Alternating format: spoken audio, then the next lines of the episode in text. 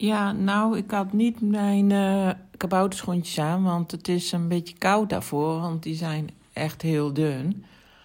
Ik had wel, hoe heet het, die dingen, barefoot schoenen aan.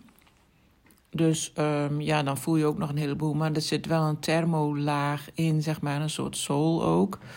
Dus uh, dat is dan toch weer wat anders.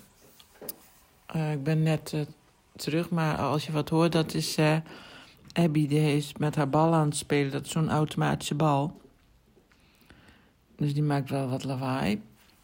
Uh, volgens mij heb ik dat al wel eens eerder gezegd. Nou ja. Um, maar um, jij zegt, dan krijg je ook meer emotionele diepgang. En, maar je moet het dus ook niet met je hoofd over nadenken. Maar ja, daar denk ik natuurlijk wel weer over na. Maar ik dacht... Um, Hoe zit het dan met die diepgang? Want um, waarom is dat dan diepgang? Zo zat ik een beetje te denken. Toen dacht ik, oh ja, misschien omdat je er bewust van bent. Van nu voel ik zo, nu voel ik dit en nu voel ik dat. In plaats van dat het zo langs je heen gaat.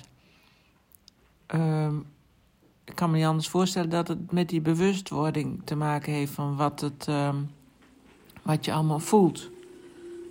Nou, dan gaat die bal... Die bal... Die bal die maakt nogal wat geluid.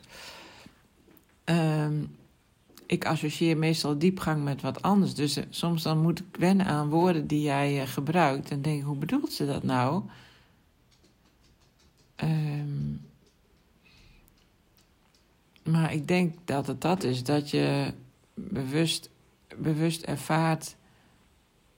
Um, dat je je er vandaag zo bij voelt en morgen zo, bij wat het ook maar is. Of het nou een besluit is of, een, uh, of iets wat er gebeurd is of zo.